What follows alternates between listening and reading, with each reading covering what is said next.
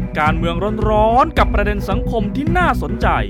กับข่าวค้นพอดแคสต์ครับสวัสดีค่ะตอนรับเข้าสู่ข่าวค้นข่าวกับผมวราวิชิตมณีครับดลินสิริพันธ์ค่ะณขณะนี้ถือว่าเลยเส้นตายที่กองกำลังป้องกันอิสราเอลประกาศให้ชาวปาเลสไตน์ในพื้นที่ฉนวนกาซาอพยพออกมาจากพื้นที่ทางตอนเหนือให้ลงไปอยู่ทางตอนใต้แล้วเรียบร้อยนะครับเพียงแต่ว่าก็อาจจะยังไม่ได้เห็นปฏิบัติการภาคพื้นดินเต็มรูปแบบเหมือนที่ทางการอิสราเอลประกาศเอาไว้แต่ก็ย้ำอยู่เสมอนะว่าพร้อมรบ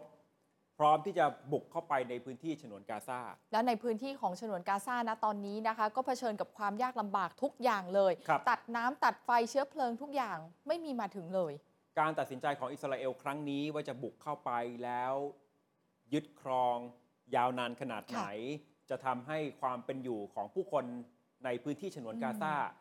เป็นอย่างไรเนี่ยมันมีผลต่อมหาอำนาจที่อยู่เบื้องหลังด้วยว่าจะเข้ามาผสมโรงในสงครามครั้งนี้หรือเปล่าถ้าหากว่าไม่เข้ามาก็อย่างที่ข่าวค้นคนข่าวเคยวิเคราะห์เอาไว้มันก็อาจจะจบเร็วแต่ถ้าหากเข้ามากลายเป็นสงครามตัวแทนก็อาจจะยืดเยื้อแต่ถึงแม้จะจบเร็วในแง่ของสงครามที่แบบเผชิญหน้ากันเนี่ยนะครับก็อาจจะต้องรอดูต่อว่าจะเป็นสงครามก่อการร้ายเหมือนกับที่สหรัฐอเมริกาเคยทำสงครามต่อต้านการก่อการร้ายแล้วสุดท้ายไอ้ภัยจากการก่อการร้ายนี่มันก็ลุกลาม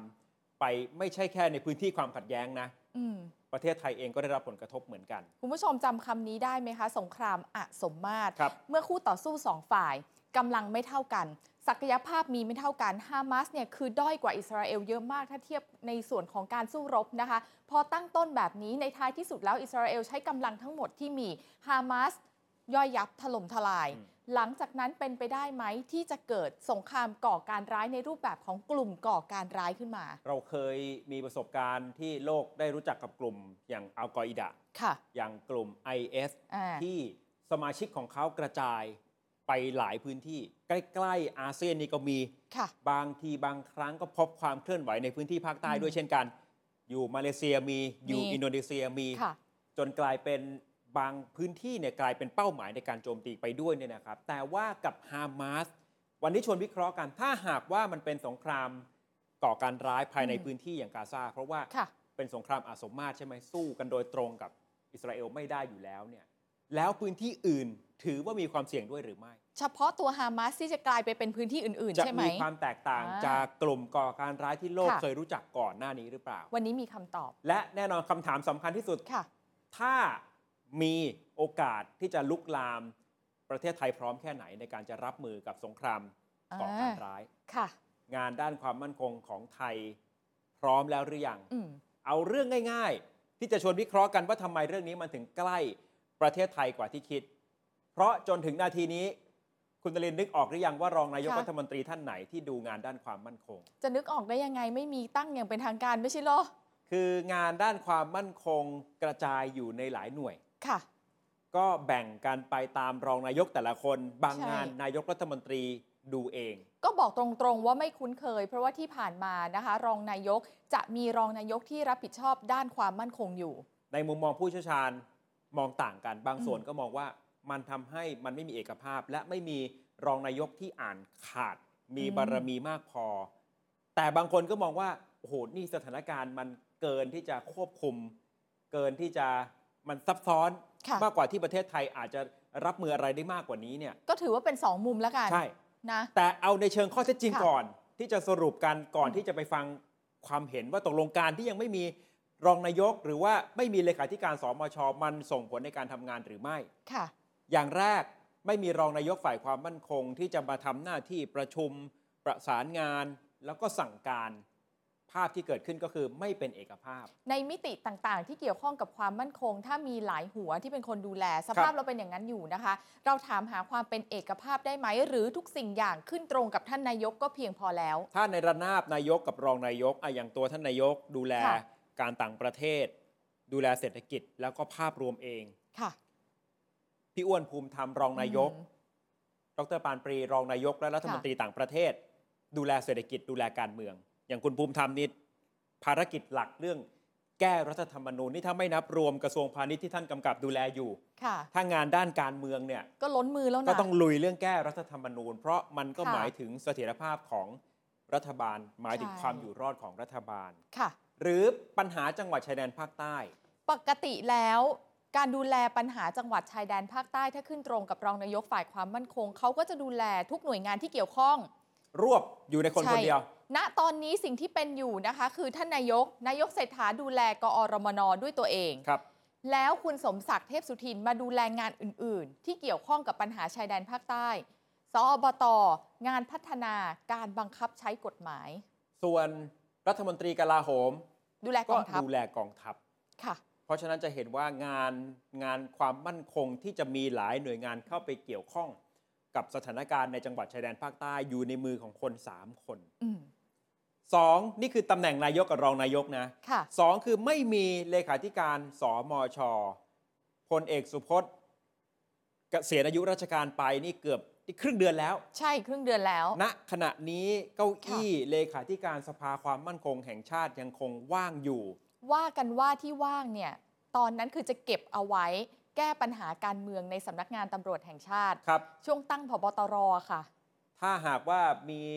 รองผบตรท่านไหนอาจจะเกิดความผิดหวังน้อยเนื้อต่ำใจแล้วจะเกษียณอายุราชการจะสไลด์มาอยู่ที่สภาความมั่นคงแห่งชาติเอาไหมในอีกด้านหนึ่งถ้าไม่ใช่ตำรวจล่ะจะไปเลือกคนที่มาจากกองทัพฝ่ายการเมืองที่จะตัดสินใจเรื่องนี้ก็อาจจะไม่อยากไปเดินซ้ำรอยบิ๊กตู่พลเอกประยุทธ์จันทร์โอชากลัวจะเห็นว่าสายต่อท่อของบิ๊กตู่นั้นมานั่งเป็นเลขาสมช.เดี๋ยวจะมีภาพเป็นเงารัฐบาลลุงตู่อีกนะแล้วคนในกองทัพส่วนใหญ่ก็อดีตผู้ใต้บังคับบัญชาลุงตู่ทั้งนั้นใช่ไหมครับกลายเป็นเก้าอี้ที่ติดล็อกยังไม่มีใครมานั่งเลยก็ตอนสมช.ในยุคพลเอกประยุทธ์เนี่ยหลายท่านก็ถูกสไลด์มาจากความผิดหวังหรือไม่มีที่ลงถ้าจะขึ้นเป็นผู้บัญชาการทหารบกก็มาอยู่ที่เก้าอี้สมช.ในยุครัฐบาลพรรคเพื่อไทยตอนนี้สมช.ก็ยังไม่มีการที่ไม่มีนี่แหละมันก็อาจจะขาดมือไม้ในการทำงานด้านความมั่นคงเสียงสะท้อนจากคนที่เกี่ยวข้องเรื่องนี้มองต่างกันว่าตกลงมันเป็นปัญหาใหญ่หรือไม่เอาคนแรกก่อนท่านนี้เป็นอดีตทูตหลายประเทศแต่ปัจจุบันท่านยังคงทำงานให้กับทีมที่ทำงานด้านการต่างประเทศให้กับรัฐบาลชุดนี้มุมที่หนึ่งมองว่าการไม่มีรองนายกฝ่ายความมั่นคงไม่มีปัญหาบอกว่าปัญหาที่อิสราเอลเกิดขึ้นณตอนนี้เนี่ยไม่เกี่ยวกับรองนายกฝ่ายความมั่นคงนี่นาเพราะว่านายกก็สั่งการเองหมดแล้วกองทัพไม่ได้เกี่ยวข้องไม่ได้มีส่วนไม่เกี่ยวเลยแล้วส่วนกองทัพอันนี้มันเรื่องนอกประเทศสงครามนอกประเทศไม่ได้เกี่ยวกับกองทัพใช่ตอนนี้บทบาทของกองทัพก็คือเตรียมเครื่องบินที่จะไปรับคนไทยส่วนการจะไปเจรจาต่อรองประเมินสถานการณ์เนี่ยเป็นเรื่องของรัฐบาลทั้งสิ้นนายกจะไปทำกับรัฐมนตรีต่างประเทศก็โอเคไม่มีปัญหาการที่ไม่มีรองนายกฝ่ายความมั่นคงค่ะแล้วสองก็คือก็การที่ท่านนายกดูแลเองสั่งการเองเนี่ยท่านให้ความสำคัญกับสถานการณ์นี้อย่างมากเหมือนท่านดูแลอยู่แล้วท่านใส่ใจอยู่แล้วทุกอย่างท่านยอมรับเหตุที่มันขัดข้องท่านยอมรับว่ามีอุปสรรคตรงไหนท่านบอกหมดแล้วก็เชื่อว่าไม่มีใครจะทำได้ดีกว่านี้แล้วดีที่สุดเท่าที่รัฐบาลจะทำได้แล้วไม่เกี่ยวว่าถ้ามีรองนายกฝ่ายความมั่นคงแล้วจะดีกว่านี้ไม่เกี่ยวอันนี้ในมุมของอดีตทูตหลายประเทศที่ปัจจุบันก็ยังทำงานให้กับทีมการต่างประเทศของรัฐบาลชุดนี้ค่ะแตกต่างจากมุมของนักวิชาการแต่ท่านนี้บอกขอสงวนชื่อเอาไว้หน่อยเพียงแต่ว่าบอกใบ้ว่าท่านนี้ปกติท่านก็จะวิเคราะห์กับสื่อต่างประเทศอยู่บ่อยครั้งเป็นนักวิชาการไทยนะครับท่านนี้มองว่าถ้าเราคิดกลับกันสมมติว่ามีรองนายกฝ่ายความมั่นคงสมมติว่าเรามีและคนนั้นมีประสบการณ์และมีบารมีด้วยเนี่ยแหละเขาจะช่วยงานได้เยอะเลยก็มาช่วยแบ่งเบางานนายกไงปรึกษาด้วยใช้ประสบการณ์ที่มีด้วยแล้วงานมันก็จะมีประสิทธิภาพมากยิ่งขึ้นเหมือนกับท่านมองว่ามีดีกว่าไม่มีก็มีเยอะๆเก่งๆน่าจะมาแบ่งเบาและที่สำคัญถ้ามีคนที่มีประสบการณ์มีคนที่มีบารมีผ่านงานแบบนี้มาแล้วก็หลายๆหัวก็ช่วยกันคิดไงสองก็คือความเป็นท่านนายกเศรษฐาพอเป็นนักธุรกิจอาจจะไม่ได้ระวังท่าทีความอ่อนไหวเช่นการ ประนามกลุ่มฮามาสทันทีตั้งแต่ที่อิสราเอลถูกโจมตีใช่ไหมครับค่ะแล้วมันก็จะเป็นผลทำให้อิสราเอลนำข้อความการโพสต์ของท่านนายกไปใช้ประโยชน์อ้างในทางการต่างประเทศว่าไทยเนี่ยอยู่ข้างอิสราเอลเพราะว่าเราไปประนามฮามาสแล้วอย่าลืมนะที่จริงเนี่ยเป็นถ้อยคำเดียวของนายกรัฐมนตรีหลังจากนั้นไม่ว่าจะแถลงของกระทรวงการต่างประเทศหรือว่าหลายๆฝ่ายที่เกี่ยวข้องในรัฐบาลล้วนแต่ประกาศว่าเป็นกลางใช่แต่ว่าข้อความแรกเหมือนหลุดไปอ่ะมันสารนั้นมันยังคงอยู่ตลอดแล้วคนก็จะหยิบขึ้นมาพูดถึงนี่ในมุมของนักวิชาการท่านนี้คล้ายกับว่าถ้านายกรัฐมนตรีมีรองนายกฝ่ายความมั่นคงที่มีประสบการณ์มีบารมีอาจจะช่วยในแง่ของจุดยืนเรื่องนี้ได้คือนักวิชาการเขาก็อยากจะให้มีหลายๆบุคคลที่เชี่ยวชาญมาช่วยกันทำงานนั่นแหละเพราะณตอนนี้ถ้ามองไปนะคะเกิดคำถามว่าพวกเราคนไทยเนี่ยฝากความหวังไว้กับท่านนายกมากไปหรือเปล่าเรามองท่านนายกเนี่ยเป็นเซลแมน number one ไปหาประเทศนั้นประเทศนี้ไปเจรจาการค้าก็ท่านนายกแต่มุมนี้เนี่ยก็เป็นจุดเด่นของท่านนะก็ใช่เรื่องความเป็นนักธุรกิจการเจรจาต่อรองเนี่ยเดี๋ยวคุณดูอย่างอื่นนะคนคนเดียวเนี่ยจะต้องทำขนาดนี้เลยเหรอนักการทูต number one อย่างนี้เหรอคะทำทุกอย่างเวลาเจอต่างประเทศเป็นผู้รู้บล็อกเชน number one อีกเหรอเรื่องดิจิตอล 10,000 ก็ฝากความหวังไว้กับท่านณวันนี้ท่านจะต้องเป็นผู้เจรจาเรื่องตัวประกัน number one อีกเหรอคือท่านอาจจะมีความสามารถในการเจรจาได้แต่ว่าถ้ามีคนที่มีความเข้าใจมีประสบการณ์มีเคยผ่านเหตุการณ์ลักษณะนี้มาแล้วมาช่วยคิดอีกแรงหนึ่งมันจะดีกว่าไหมล่ะนี่ในมุมต่างกันเห็นไหมว่านักวิชาการที่เขาติดตามก็จะเห็นว่าการมีรองนายกหรือการไม่มีรองนายกที่รับผิดชอบงานด้านความมั่นคงอันนี้แล้วแต่มุมมองแต่ณขณะนี้พอเข้าใจว่าครั้งนี้พอมันมีเกี่ยวข้องกับคนไทยเข้าไปทั้งผู้ได้รับบาดเจ็บผู้เสียชีวิตเนี่ยมันเลยเป็นสถานการณ์ที่มันซับซ้อนกว่าสงครามทุกๆครั้งเอาล่ะยูเครนกับรัสเซียเราอาจจะวิเคราะห์กันพูดถึงผลกระทบในแง่ของราคาพลังงานผลกระทบในแง่ของมหาอำนาจเขาจะห้ามหันกันแต่พอมันมีเรื่องคนไทยเข้าไปเกี่ยวข้องอย่างในสงครามอิสราเอลกับฮามาสเนี่ยนะมันยิ่งเพิ่มความซับซ้อนเพราะว่าเราเข้าไปใกล้กับเหตุการณ์นี้โดยตรงเลยใช่ค่ะไม่ใช่เป็นเรื่องของอิสราเอลกับฮามาสเท่านั้นนะครับทีนี้ถ้ามันจะกระทบกับคนไทยมากยิ่งขึ้นโดยเฉพาะความเป็นอยู่ของตัวประกันคนไทยล่าสุดก็17คนเนี่ยนะครับมันก็ขึ้นอยู่กับสถานการณ์ของสงครามณขณะนี้โลกกำลังจับสัญญาณว่าอิสราเอลจะเปิดปฏิบัติการภาคพื้นดินขยายพื้นที่ในกาซารุนแรงขนาดไหนแล้วเราอยู่กันในจุดที่ว่ามันไม่ใช่แค่ว่าเขารบกัน2ประเทศโอเคเรามีผลกระทบเรื่องของตัวประกันแล้วก็จะไปกลายเป็นวิกฤตพลังงานการเงินเลยหลังจากนี้แต่บนโลกที่มีโซเชียลมีเดียมาเป็นคู่ขนานเราจะเจอสงครามไฮบริดค่ะเรื่องของข้อมูลข่าวสารสงครามต่างๆพวกนี้ทำเราสับสนหมดเลยนะถ้าเอาสงครามแบบปกติที่เกิดขึ้นตลอดรอบสัปดาห์ที่แล้วนะครับฮามาสโจมตีอิสราเอลพออิสราเอลโจมตีกลับโดยเฉพาะพื้นที่ทางตอนเหนือของกาซาก็อาจจะหลบหนีลงอุโมงค์ไปบ้างตัวประกันก็อาจจะถูกพาลงอุโมงค์ไปด้วยแล้วฮามาสก็ต้องซุ่มรอจังหวะสวนกลับจริงๆจากพื้นที่ของกาซาเนี่ยก่อนหน้านี้ก็ยังมีการยิงสวนกลับไปบ้างใช่แล้วก็ใช้วิธีการดักสังหารทหารราบของอิสราเอลส่วนอิสราเอลก็โจมตีอย่างหนักเข้ามาในพื้นที่ของกาซาแนวรบอื่นๆโดยรอบทางตอนเหนือของอิสราเอลตอนใต้ของเลบานอนกลุ่มฮิสบุลเลาะห์ก็มีอยู่อีกกลุ่มหนึ่งด้วยนะครับเป็นกลุ่มต่อต้านชาวยิวก็เริ่มที่จะเคลื่อนแล้วก็โจมตีกดดันเรามาเห็นภาพรวมแค่ตรงนี้ก็น่ากลัวแล้วใช่ไหมนี่ยังไม่นับรวมกลุ่มติดอาวุธในซีเรียที่หลายๆฝ่ายก็พยายามจะจับตามองอยู่ว่าจะใช้โอกาสนี้เปิดแนวรบทำให้อิสราเอลต้องภาวะพะวง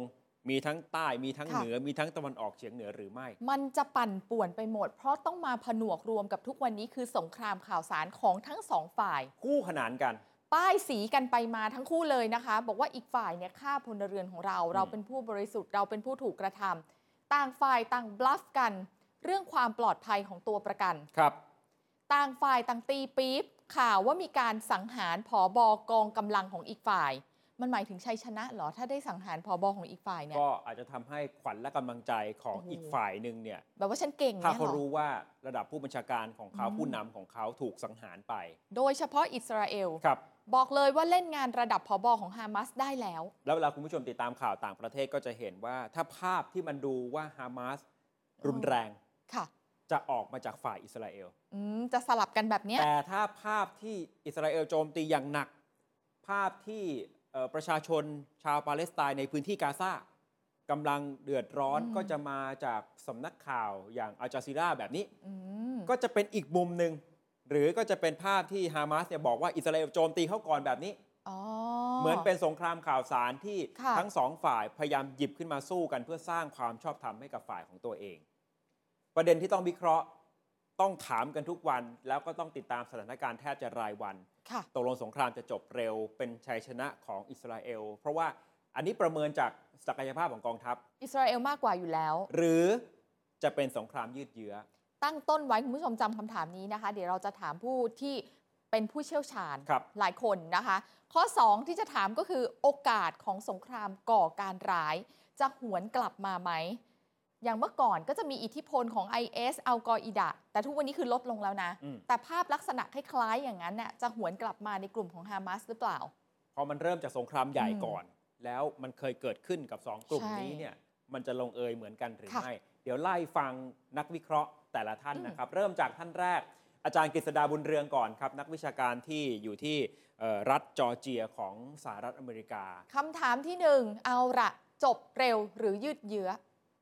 อย่างแรกก็ต้องดูการสนับสนุนจากภายนอกจะหยุดชะงักหรือจะเดินหน้าต่อจากอิหร่านหรือกาตาร์อันนี้เรื่องเงินเลยอันนี้คือแค่ปัจจัยแรกนะจะเป็นตัวชี้วัดอย่างแรกค่ะ2ก็คือเมื่ออิสราเอลเข้ายึดพื้นที่ได้อาจจะเข้าไปสังหารหรือจับกลุ่มผู้นำท็อป 10 ได้ทั้งหมดคือถ้าเข้าไปจัดการเด็ดหัวได้หลายคนเนี่ยมันก็อาจจะส่งผลในแง่ของการนำเพื่อจะสู้กับอิสราเอล3คือรัฐบาลปาเลสไตน์ที่เวสต์แบงก์ซึ่งตอนนี้ได้รับการสนับสนุนจากนานาชาติแล้วก็ประเทศในอาหรับอาจจะเป็นทางเลือกใหม่ในตำแหน่งผู้บริหารของกาซาหรือเปล่าเราเคยอธิบายไปว่าเวสต์แบงก์กับฉนวนกาซามันเป็นคนละกลุ่มอิทธิพลที่ครอบครองอยู่เนี่ยนะครับเวสต์แบงก์เขาก็จะมีรัฐบาลของตัวเขาเองที่เป็นรัฐบาลปาเลสไตน์ส่วนกลุ่มฮามาสก็จะมาปกครองในพื้นที่ของฉนวนกาซาข้อสังเกตก็คือเราได้เห็นอิสราเอลสังหารบรรดาแกนนำของกลุ่มฮามาสหลายคนตามข่าวที่อิสราเอลปล่อยออกมานะถ้าจริงก็หมายความว่าอิสราเอลเนี่ยการข่าวเขายอดเยี่ยมครับเพราะว่าเขารู้ว่าคนเหล่านี้อยู่ที่ไหนในจังหวะที่เขาเข้าไปสังหารทั้งในกาซาเองซึ่งมันมีความซับซ้อนมากนะคะแล้วผบ.กองกำลังเหล่านี้เนี่ยเปลี่ยนที่หลบซ่อนอยู่ตลอดแต่อิสราเอลยังรู้และไปสังหารได้แปลว่าการข่าวเก่งหรืออิสราเอลถึงขั้นมีสายสืบอยู่ในพื้นที่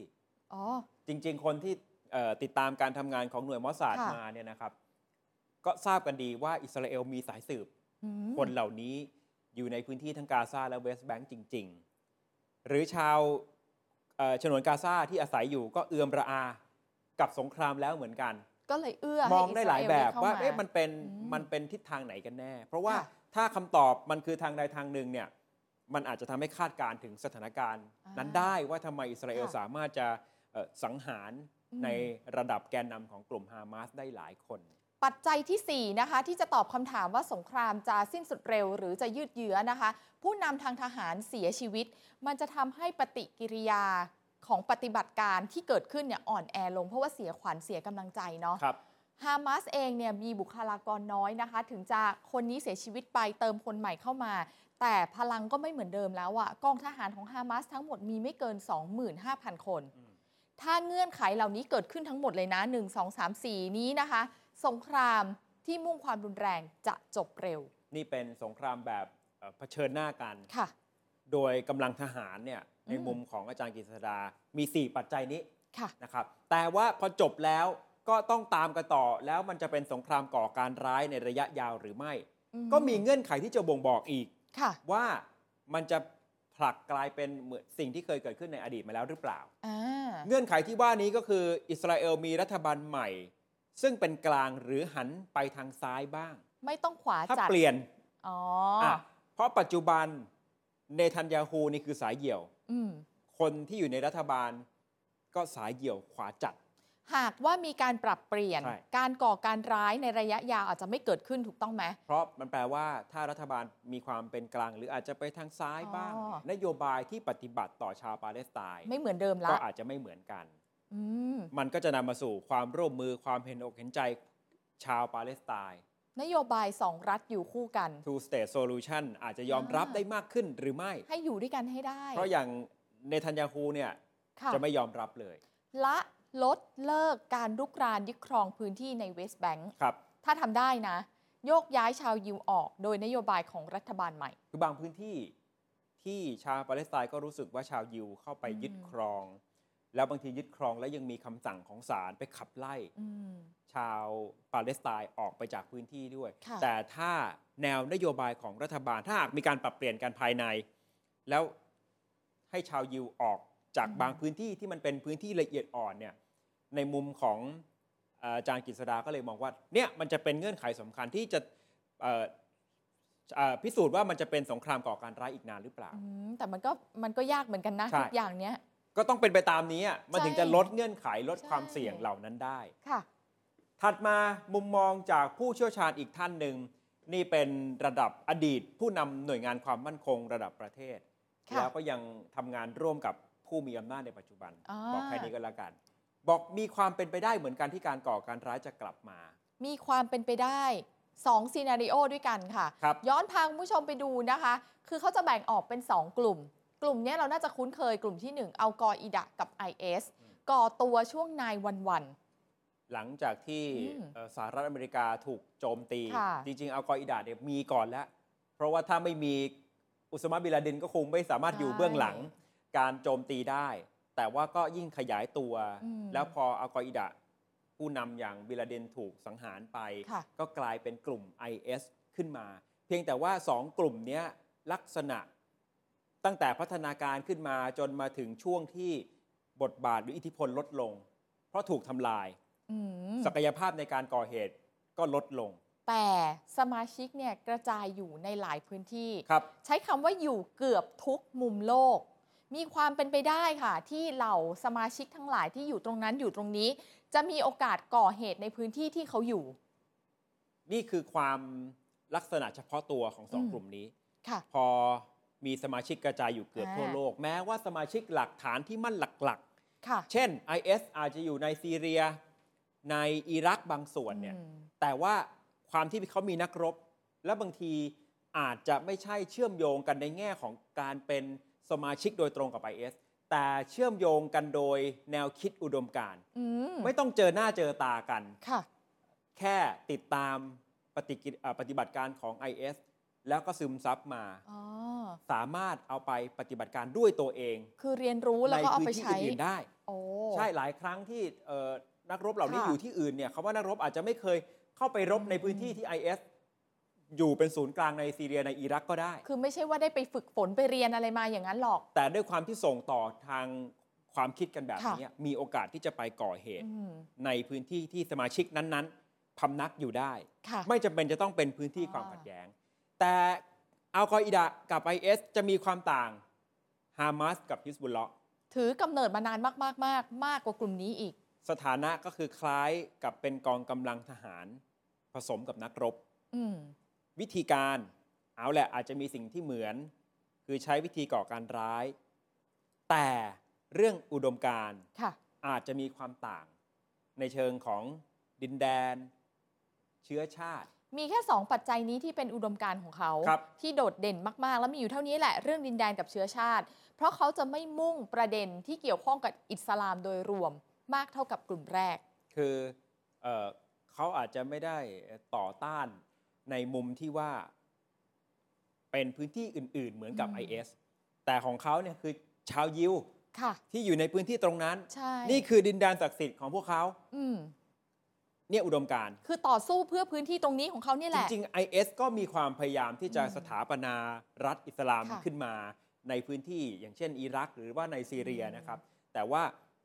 เรื่องของภาพเรื่องของดินแดนเรื่องของเชื้อชาติแล้วกลุ่มคนที่เขาขัดแย้งโดยตรงเนี่ยอาจจะไม่เหมือนกับฮามาสอันนี้จะชัดเจนหรือว่าฮิซบุลลอห์เพราะฉะนั้นความหมายมันคืออะไรความหมายก็คือว่าโอกาสที่การก่อการร้ายมันจะขยายไปนอกภูมิภาคในนามของฮามาสหรือฮิซบุลลอห์หรืออาจจะเป็นคนที่ซึมซับ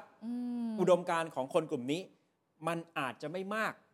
เท่ากับอัลกออิดะห์หรือว่า IS ณตอนนี้ภารกิจหนักเลยของฮามาสก็คือรับมือกับการรุกของอิสราเอลครับมันก็ยากที่จะเห็นภาพว่ามันมีประเด็นโฟกัสอยู่ฮามาสจะไปที่ไหนไปทำอะไรคู่ต่อสู้อยู่นี่อาจจะไปโจมตีในพื้นที่อื่นมันก็ดูแล้วมันอาจจะไม่ได้ตรงกับ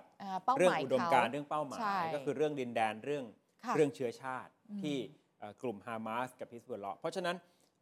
มองในมุมของผู้เชี่ยวชาญท่านนี้เนี่ยในแง่ของการขยายพื้นที่ออกไปนอกเหนือจากใจกลางความขัดแย้งอาจจะยังน้อยถ้าเทียบกับในอดีตแต่โอกาสสงครามก่อการร้ายที่จะหวนคืนจะมีอยู่หรือไม่มีแต่ไม่ใช่ในเร็วๆนี้ลองดูข้อมูลนะคะปัจจุบันนี้เนี่ยภาพที่เราได้เห็นนะคะการโจมตีอิสราเอลบุกเข้ามาในฮามาสใช่ไหมตอนนี้คือกระแสการไหลวนของกลุ่มมุสลิมในประเทศต่างๆที่ออกมาเร่งเร้าแล้วก็ให้ความเห็นต่างๆอาจจะมีการชุมนุมการประท้วงนะคะกลุ่มก่อการร้ายก็จะมีชุดความคิดที่บอกว่าหลีกเลี่ยงปฏิบัติการในช่วงนี้ดีกว่าครับเพราะว่าไม่อยากให้เป็นอุปสรรคของกลุ่มมุสลิมที่จะออกมาประท้วงสิ่งที่เกิดขึ้นถ้าเมื่อไหร่ใช้วิธีการรุนแรงผสมโรงกับเหตุการณ์นี้ไปด้วยเนี่ยจะกลายเป็นการทำลายความชอบธรรมของชาวมุสลิมที่ออกมาเคลื่อนไหวสนับสนุนชาวปาเลสไตน์หรือว่าต่อต้านอิสราเอลเพราะฉะนั้นตอนนี้ก็จะเงียบไปก่อนยังไม่ใช่เวลาแต่ยกเว้นเงื่อนไขเดียวคือในแง่ของกลุ่มก่อการร้ายที่ว่าคือกลุ่มที่มีลักษณะเป็นโครงสร้างการสั่งการจากบนลงล่างถึงสมาชิกชัดเจนเปิดตัวชัดเจนยกเว้นการก่อการร้ายที่ป้องกันได้ยากไม่มีทางรู้เลยว่าใครจะลุกขึ้นมาปฏิบัติการแบบโลนวูฟหมาป่าเดียวดายทำด้วยตัวเองไม่ต้องมีใครสั่งพลีชีพคนเดียวอะไรแบบนี้อันนี้เดาไม่ได้เลยมันเป็นเงื่อนไขที่ป้องกันได้ยากจริงๆแต่ถ้าในมุมว่าถ้าจะเป็นรูปแบบขององค์กรก่อการร้ายที่ทำกันอย่างเป็นขั้นเป็นตอนในมุมของผู้เชี่ยวชาญคิดว่ามันน่าจะยังหลีกเลี่ยงในช่วงนี้เพราะว่าถ้ามองอีกมุมหนึ่งการที่อิสราเอลถล่มเข้าไปในพื้นที่ฉนวนกาซามากๆค่ะมันทำให้ความเห็นอกเห็นใจชาวปาเลสไตน์ย้อนกลับมาเหมือนกันนะครับเอาแหละวันแรกอาจจะมีหลายคนไม่เข้าใจทำไมฮามาสถึงโจมตีอิสราเอลแต่พออิสราเอลโต้กลับแบบรุนแรงเกินไปเสียงประณามก็จะย้อนกลับมาที่อิสราเอลการพูดถึงแนวคิด Two State Solution คือ2รัฐในดินแดนแห่งนี้เริ่มถูกพูดถึงก่อนหน้านี้ในจังหวะที่อิสราเอลเริ่มปรับความสัมพันธ์กับโลกอาหรับเช่นซาอุดีอาระเบียบาห์เรน UAE Abraham Accord ที่เราเคยพูดเนี่ยนะครับแทบจะไม่มีเรื่องนี้อยู่ในเงื่อนไขเลยนะว่าคุณต้องยอมว่าอิสราเอลคุณต้องยอมรับ2รัฐบนพื้นที่แห่งนี้ก่อนเราถึงจะยอมปรับความสัมพันธ์กับคุณแล้วมันก็เป็นเหตุผลที่มองว่ากลุ่มฮามาสถึงโจมตีเพราะเมื่อโจมตีปุ๊บเรื่องนี้ถูกกลับมาพูดถึงอีกครั้งอ๋อเขาต้องการอย่างนี้ด้วยก็ให้มันเป็นประเด็นขึ้นมาเพราะก่อนหน้านี้โลกอาจจะลืมให้โลกมองเห็นหน่อยตอนนี้มองเห็นแล้วช่วยกดดันแม้แต่ประธานาธิบดีโจไบเดนให้สัมภาษณ์กับ CBS เมื่อวานนี้เองนะครับโจไบเดนยังยอมรับว่าเอาแหละอิสราเอลก็อาจจะจำเป็นต้องกำจัดฮามาสไปให้สิ้นซากแต่ก็ย้ำอีกครั้งหนึ่งว่ามีความจำเป็นที่พื้นที่แห่งนี้จะต้องเป็นพื้นที่ของสองรัฐเห็นไหมสหรัฐอเมริกาก็ต้องหยิบยกเรื่องนี้ขึ้นมาพูดอีกครั้งหนึ่งในแง่ของการแก้ปัญหาในระยะยาวมันก็เลยทำให้ประเด็นที่ชาวปาเลสไตน์ถูกละเมิดสิทธิมนุษยชนเรื่องราวที่พวกเขาต้องย้ายถิ่นฐานมาหรือในจังหวะที่พื้นที่ฉนวนกาซาทางตอนเหนือกำลังจะถูกโจมตีต้องอพยพคนเป็นล้านๆเนี่ยมันก็เรียกร้องให้โลกกลับมาสนใจพื้นที่แห่งนี้เพราะฉะนั้นถ้าจะมาก่อการร้ายในช่วงเวลานี้ในมุมมองของคนที่ทำงานด้านความมั่นคงก็ถึงคิดว่า มันไม่น่าจะเหมาะเขาประเมินแล้วแหละว่าทางฝั่งที่เรียกร้องก็ไม่คิดที่จะทำอยู่แล้วปล่อยให้ห่วงเวลานี้ไหลไปก่อนแล้วดูปฏิกิริยาของทั้งโลกที่จะกดดันเข้ามาแล้วเขาจะได้ตามที่เขาต้องการไหมแต่ถ้าไม่ได้นั่นคืออีกเรื่องนึงนะอาจจะมีการก่อการร้ายขึ้นในอนาคตหมายถึงในระยะยาวข้างหน้าเลยแต่ตอนที่ใจกลางการสู้รบมันยังอยู่ในพื้นที่อย่างฉนวนกาซายังเป็นจังหวะที่อิสราเอลรอตัดสินใจอยู่เดี๋ยวว่าจะบุกเมื่อไหร่จะบุกนานแค่ไหนจะบุกยึดครองถาวรเหมือนกับที่เคยทำหลายปีหรือจะเข้าไปถล่มฮามาสทำลายฐานที่ตั้งทำลายจุดที่อาจจะยิงขีปนาวุธข้ามมาทางอิสราเอลได้เนี่ยแล้วก็ถอยทัพออกมาเพราะว่าโจไบเดนก็ไม่เห็นด้วยเหมือนกันนะครับในแง่ที่จะเข้าไปยึดครองในระยะยาวอิสราเอลก็คงประเมินเรื่องนี้ดีเหมือนกันว่ามันเป็นสงครามที่เขาอาจจะไม่เชี่ยวชาญในพื้นที่แต่พอมีข่าวออกมาว่าอิสราเอลเป็นไปได้ไหมที่จะหยุดตอนนี้อิสราเอลก็ปฏิเสธเลยนะบอกว่าไม่ฉันจะบุกใช่โอ้โหไม่แต่ว่าบุกแต่ยังไม่ได้ถึงขับบอกชัดว่าคำว่าบุกเนี่ยบุกแน่แต่อยู่ยาวไม่บอกครอบครองหรือเข้าไปแล้วจะถอยออกมานี่คือสถานการณ์ที่จะต้องตามกันทั้งหมดนี้ก็ย้อนกลับมาสู่ประเทศไทยถ้าหากว่ามันเป็นสงครามก่อการร้ายในอนาคตแล้วประเมินสถานการณ์เลวร้ายที่สุดเอาไว้ก่อนว่ามันอาจจะขยายตัวในพื้นที่อื่นๆได้เอาละความเป็นฮามาสความเป็นฮิซบุลลอฮ์มันอาจจะมีเรื่องดินแดนที่เด่นชัดกว่าเรื่องกลุ่ม IS แต่ก็ประมาทไม่ได้เหมือนกันคือเราไม่ใช่เป้าหมายแต่ถามว่าเราหนีมันพ้นไหมไม่ถ้าเทียบเคียงกับในอดีตนะคะก็มีแตะๆกับเขาบ้างถ้าจะไล่เรียงปัญหาให้เห็นเผื่อว่าใครที่มีอำนาจอาจจะไปแก้ในตรงนี้แต่บางเรื่องไอ้ความเป็นจุดอ่อนก็จะพลิกเป็นจุดแข็งได้เหมือนกันแต่เอาจริงๆมันก็ไม่ได้ดีเท่าไหร่หรอกไม่ดีเท่าไหร่ใช่ไหมเช่นว่าประเทศไทยเนี่ยมาตรฐานในแง่ของความเข้มงวดการรับมือกับการก่อการร้ายจริงๆเนี่ยถ้ามองอีกมุมนึงก็รับมือได้ดีเหมือนกันนะมีความสำเร็จแต่เราไม่มีมาตรการแบบจริงจังบางครั้งมันอาจจะมีโชคช่วยด้วยหรือมันไม่จำเป็นต้องมีมันต้องจำเป็นต้องมีสิเพราะอะไรที่เกี่ยวข้องกับการก่อการร้ายยกตัวอย่างนะครับนโยบายส่งเสริมการท่องเที่ยวมันทำให้ประเทศไทยเข้าออกได้ง่ายไม่ว่าการเรื่องผลตอบแทนทางเศรษฐกิจก็เข้ามาแต่อันนี้เริ่มตั้งแต่รัฐบาลพลเอกเปรมแล้ว Welcome to Thailand เจ้าหน้าที่ไทยบางส่วนก็อาจจะเข้าไปยุ่งเกี่ยวกับเรื่องสินบนการจะเข้าออกได้ง่ายก็เกี่ยวกับเรื่องนี้เหมือนกันต้องยอมรับนะอุปกรณ์ตรวจจับไบโอเมตริกยืนยันตัวตนยังไม่ได้มีมาตรการลงทุนอย่างจริงจังแล้วข้อมูลหมายจับออนไลน์เพิ่งจะลิงก์ทุกหน่วยงานครบ 100% ไม่กี่ปีมานี้เองแต่ก่อนหน้านี้ไม่รู้ปล่อยมาเท่าไหร่ยังไงแล้วหรือเปล่าที่ผ่านมาเราบอกว่าเราก็รับมือได้ดีถึงแม้ไม่มีมาตรการที่เข้มงวดรวมไปถึงการเข้าออกง่ายก็กลายเป็นจุดหมายปลายทางแต่ไม่ใช่เป้าหมายจุดหมายนั้นก็คือมาเพื่อมาพบปะกันมากบดานมาหลบซ่อนอยู่ในไทยไม่ใช่พื้นที่ที่เขาต้องการจะโจมตีใช่เขาไม่ได้อยากจะมาทำลายความเสียหายใดๆหรอกแต่ในบางกรณีเราอาจจะเป็นพื้นที่ที่คู่ขัดแย้งของเขามาพอดีเผลอไว้วางใจด้วยซ้ำแล้วก็มาใช้เราเป็นเวทีในการทำอะไรสักอย่างที่จะเดินทางมาเพราะว่าไม่ได้มีเจตนาที่จะมาโจมตีโดยตรงประกอบกับฝ่ายความมั่นคงของไทยเองก็ไม่มีนโยบายการจับกุมดำเนินคดีกับผู้ก่อการร้ายเราไม่ต้องการเปิดศึกไม่ต้องการเป็นศัตรูครับเริ่มจากอาจจะมีการแจ้งเตือนจากฝ่ายตรงข้ามว่าเอาละศัตรูของฉันอยู่ในประเทศไทยแล้วนะสถานทูตบอกมาหน่วยข่าวกรองฝ่ายตรงข้ามกลุ่มก่อการร้ายบอกมาไทยไม่ได้ใช้วิธีในการกระเริกเลยเรารู้ว่าคนที่เขาชี้เป้าอยู่ตรงไหนเราก็ไปสะกิดให้เขาออกไปดีๆเพราะถ้าจับเมื่อไหร่สมมุติว่าประเทศคู่ขัดแย้งต้องการตัวไม่ส่งให้เขาก็กดดันถ้าส่งให้ก็จะทำให้กลุ่มเดียวกันกับคนที่เราจับได้เนี่ยเกิดความไม่พอใจเดี๋ยวก็มาแค้นเราก็จะกลายเป็นคู่ขัดแย้งใช่ฝ่ายความมั่นคงเราถึงใช้วิธีถ้าได้รับการแจ้งเตือนจะสะกิดให้ออกไปมากกว่าด้านหนึ่งประเทศไทยก็เป็นศูนย์กลางการคมนาคมขนส่งของภูมิภาคตรงนี้สนามบินสุวรรณภูมิสนามบินดอนเมืองใช่ทั้งนั้นเลยค่ะอันนี้ในเชิงพื้นที่เลยนะการจะเดินทางต่อไปตรงไหนเนี่ยแหมเป็นจุดพักคอยเรื่องของคนแล้วก็ตัวสินค้าแถมธุรกิจผิดกฎหมายที่เกี่ยวข้องกับอุตสาหกรรมความไม่มั่นคงก็มีครบวงจร รวมอยู่ไทยแลนด์เนี่ยแหละค่ะใช้เงินซื้อได้แทบทุกอย่างจริงทำพาสปอร์ตปลอมเราก็โด่งดังอยู่นะมีเรื่องของการขายอาวุธเช่าบ้านรถง่ายนะคะเป็นคนต่างชาติเนี่ยมอเตอร์ไซค์นี่ซื้อได้เลยนะง่ายๆนะหาในหน้าซื้อสินค้าต้องห้ามได้อสังหาหาง่ายและสาวไทยบางคนก็ชื่นชอบในการที่จะมีแฟนชาวต่างชาติมันก็ดูธรรมดาไงคือไม่ได้ว่าผิดแต่ดูธรรมดาไปแล้วบางคนก็อาจจะเข้ามาใช้คนไทยนี่แหละเป็นข้อต่อในแง่ของการเข้ามาอาศัยเข้ามาใช้เป็นฐานปฏิบัติการบางอย่างเพื่อจะนำไปโจมตีนอกประเทศนะครับในมุมของอาจารย์ปณิธานวัฒนายากรอาจารย์ก็มองถึงการรับมือในอนาคตรวมถึงเหตุการณ์เฉพาะหน้านี้ด้วยว่าควรจะทำอย่างไรดีอย่างแรกถ้าเรื่องของการช่วยเหลือตัวประกันนะอาจารย์ปณิธานมองว่าเรามีช่องทางเยอะในการที่จะประสานทั้งแบบเป็นทางการทั้งแบบที่ไม่เป็นทางการจริงๆคือเราเก่งครับแล้วก็สมาชิกกลุ่มก่อการร้ายที่เคลื่อนไหวในประเทศต่างๆเนี่ยอาจารย์ปณิธานก็ให้ข้อมูลที่ในฐานะ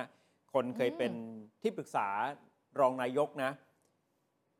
กลุ่มนี้เคยมาเมืองไทยทั้งนั้นน่ะแล้วหลายกลุ่มก็โดนเราจับตัวเอาไว้เพราะว่ามาทำผิดกฎหมายเมืองไทยแต่บางทีเนี่ยทำผิดกฎหมายเรื่องอื่นไม่ได้เกี่ยวกับเรื่องการก่อการร้ายเนี่ยนะผิดกฎหมายนี่คือเรื่องกฎหมายไทยนี่แหละใช่ไหมคะบรรดาคนที่เป็นผู้นำที่ชาติตะวันตกเขามองว่าเป็นผู้ร้ายลำดับต้นๆเนี่ยมาถูกจับในประเทศไทยก็มีหลายคนหลายครั้งฮัมบาลีผู้นำอันดับที่ 2ของกลุ่ม JI เจมาอิสลามิยะคนที่อยู่เบื้องหลังการวางระเบิดสถานบันเทิงในบาหลีปี 2002 ค่ะแล้วคนนี้เป็นญาติกับอุสมาบินลาเดนด้วยถูกจับที่อยุธยาครับวิกเตอร์บุชมาเฟียเยอรมันนักค้าอาวุธเจ้าของฉายาพ่อค้าแห่งความตายคนนี้ถูกจับกลางกรุงเทพเลยค่ะท่ามกลางการแย่งชิงตัวกันของมหาอำนาจโลกแต่มาโดนจับที่ไทยอเมริกาก็ต้องการรัสเซียก็ต้องการโดนตำรวจจับสุดท้ายแล้วเราส่งวิกเตอร์บุชไปอเมริกาแล้วที่เหลือรัสเซียก็คงจะไปกดดันทางอเมริกาต่อเนี่ยนะครับส่วนกลุ่มฮิซบอลเลาะห์กลุ่มฮามาสพยัคฆ์ทมิฬอีลัมในศรีลังกาเคยถูกจับในประเทศไทยมาแล้วทั้งนั้นนี่ข้อมูลจากอาจารย์ปณิธานแม้แต่กลุ่มฮามาสเองเนี่ยก็มีตัวแทนเคลื่อนไหวอยู่ที่ไทยนะแล้วหน่วยสันติบาลนี่ทราบดีด้วยทีมงานผู้นำของอิสราเอลคือนายกรัฐมนตรีเบนจามินเนทันยาฮูเนี่ยอาจารย์ปณิธานบอกว่ามีสายสัมพันธ์กับคนในรัฐบาลชุดที่แล้วไม่รู้ใครอาจารย์จึงแนะนำว่า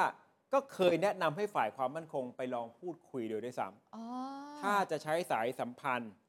กับทีมงานก็ลองดูไหมล่ะของผู้นำอิสราเอลอาจจะเป็นคุยแบบทางลับไหมถึงบอกว่าเนี่ยหรือทางฮามาสก็จะมีตัวแทนที่เคลื่อนไหวอยู่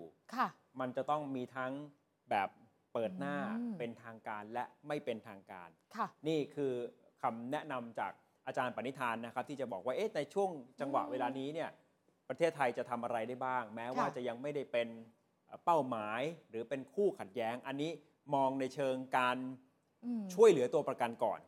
อาจารย์ปณิธานเชื่อว่าแล้วก็ทราบด้วยว่านายกเศรษฐาตั้งทีมพิเศษขึ้นมาคล้ายๆเป็น Special Force เอามาเจรจาช่วยเหลือตัวประกันดีอ่ะแล้วอาจารย์ก็มองว่าควรจะใช้กลุ่มคนที่เรารู้จักมักคุ้นแต่ลึกๆอาจารย์ก็ไม่ได้ทราบนะว่าเขาคุยอะไรกันไปถึงไหนเพราะว่าตรวจสอบข่าวไม่ได้อาจารย์อธิบายนะคะว่าไทยเนี่ยมีประสบการณ์เยอะจริงๆแต่สิ่งที่ทำให้เราไม่ค่อยรู้เนี่ยเพราะเขาไม่ค่อยได้โฆษณาตัวเองเช่นเราข่าวกรองเราจับคนนี้ได้คนนี้เคลื่อนไหวอยู่ใครจะมาเป่าประกาศใช่ไหมคือมันไม่ดีกับการวางตัวเป็นกลางภาพของความเป็นกลางมันย่อมดูดีกว่าแต่ณเวลานี้สิ่งที่เกิดขึ้นข้อเสนอแนะเนี่ยอาจจะต้องเรียกความมั่นใจด้วยการประสานงานกับกลุ่มเหล่านี้แล้วแหละคืออย่างน้อยๆนะคะในพื้นที่ที่กำลังมีการโจมตีหรือเรารู้แล้วว่าพื้นที่นี้กำลังจะถูกโจมตีแล้วเราเอาคนไทยออกมาให้ได้อย่างน้อยๆนะใช้ความสัมพันธ์ที่เคยมีในอดีตกับทุกกลุ่มเนี่ยเอามาควักออกมาตอนนี้เพื่อจะมาช่วยเหลือคนไทยถึงเวลาแล้วแต่ก็เชื่อว่ารัฐบาลก็ทำทุกวิถีทางนะครับเพียงแต่ว่าช่องทางไหนที่จะเข้าได้เข้าไม่ได้เนี่ยก็ต้องรอวันนี้รัฐมนตรีต่างประเทศดร.ปานปรีบอกว่าสัญญาณบวกมากๆสำหรับตัวประกันนะแต่ยังเปิดเผยรายละเอียดไม่ได้ขอให้เป็นอย่างนั้นนะคะสถานการณ์ณปัจจุบันอิสราเอลบุกกาซาฮามาสก็ต้องหนีเอาตัวรอดแล้วเรานึกภาพนะคะของความเป็นไปได้หนีเอาตัวรอดโดยการเอาตัวประกันไปด้วย เน้นตัวประกันที่จำเป็นสำหรับการต่อรองหรือเครื่องมืออะไรของเขาส่วนคนที่ไม่จำเป็นก็สังหารนะสิแต่เชื่อว่าคนที่เป็นชาวต่างชาติน่าจะได้รับการเอาตัวไปแล้วก็ต้องดูแลความปลอดภัยเป็นอย่างดีเพราะไม่เช่นนั้นฮามาสก็อาจจะไม่ได้มีเครื่องไม้เครื่องมือย้อนกลับมาต่อรองโดยสรุปแล้วทั้งหมดทั้งมวลที่เล่ามาเนี่ยครับนักวิเคราะห์ด้านความมั่นคงท่านหนึ่งบอกว่ารัฐบาลไทยผิดพลาดตั้งแต่ต้นเพราะไม่ได้มีการแต่งตั้งรองนายกด้านความมั่นคง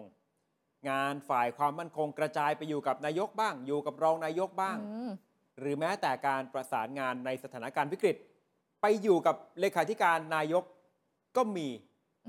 คุณภูมิธรรมก็มีหรือคุณภูมิธรรมก็มีเลขาธิการนายกคือคุณหมอมิ้งค่ะคุณภูมิธรรมคือรองนายกรัฐมนตรีพาณิชย์กระจายไปแล้วแต่งานเหมือนไม่มีคนที่เป็นหัวหอกสำหรับเรื่องนี้ก็คงเสียดายอยู่เนาะสถานการณ์มาถึงจุดนี้แล้วนะคะส่วนอาจารย์ปณิธานค่ะบอกว่าทันทีที่เกิดสถานการณ์ฉุกเฉินนายกเศรษฐาจะต้องเชิญทูตอิสราเอลมาพบตั้งแต่วันแรกๆแล้วแต่เพิ่งมาทำตอนหลังแล้วตอนนี้เพิ่งให้คุณปานปรีมาเจรจาทางการทูตก็มองว่าช้าไปหน่อยนะให้คุณผู้ชมได้ฟังช่วงจังหวะนี้ของอาจารย์ปณิธานค่ะรู้สึกว่ารัฐบาลประเมินผิดตั้งแต่วันแรกนะเข้ามาตั้งรัฐบาลเนี่ยไม่มีนายกฝ่ายความมั่นคงไม่ไว้ใจใครไม่กระจายทั่วกระจายงานไปหลายกลุ่มใช่ไหมฮะครับพอมันจะสั่งการเนี่ยมันจะไม่มีเอกภาพแล้วมันก็จะดึงกันไปอย่างที่เห็นมันเลยช้าทูตคนเนี้ยคุณจะมาเจอนายกแต่วันแรกนายกคุณจะรีบกลับมาหลังจากจับมือกับผู้ต่างบรูไนกระซิบให้ช่วยแล้วไปคุยกับมาเลเซียนิดนึงแล้วบินกลับมาสั่งการใช่ไหมครับจัดตั้งกลุ่มบริหารจัดการฉุกเฉินกลุ่มครม.ชุดเล็กใช่ไหมครับเพราะคุณสุจินแกก็เอาไม่อยู่แกควรจะกดปุ่มส่งเครื่องบินไปรอที่อัมมานไปรอที่ซาอุดีที่อียิปต์เลยถ้ามัวแต่ตุ้มเตี้ยทางการทูตเนี่ยมันก็ไม่ได้อะไรและทีมพิเศษที่เคยจับพวกเนี้ยจับพวกฮิสบัลลาฮ์ฮามาสเนี่ยตอนนี้ดูท่าทางไม่มีใครเข้าไปช่วยเท่าไหร่ครับเพราะเขาไม่รู้จักแล้วก็ไม่รู้จะรับผิดชอบยังไงใครจะสั่งการรองนายกฝ่ายความมั่นคงไม่มีปัญหาระยะสั้นต้องเร่งก็คือช่วยเหลือตัวประกันอพยพคนไทยในอิสราเอลออกมาแต่ว่าระยะยาวสงครามก่อการร้ายถ้ามันเกิดขึ้นแบบยืดเยื้ออาจจะใกล้ประเทศไทยมากกว่าที่คิดก็ได้เราก็ต้อง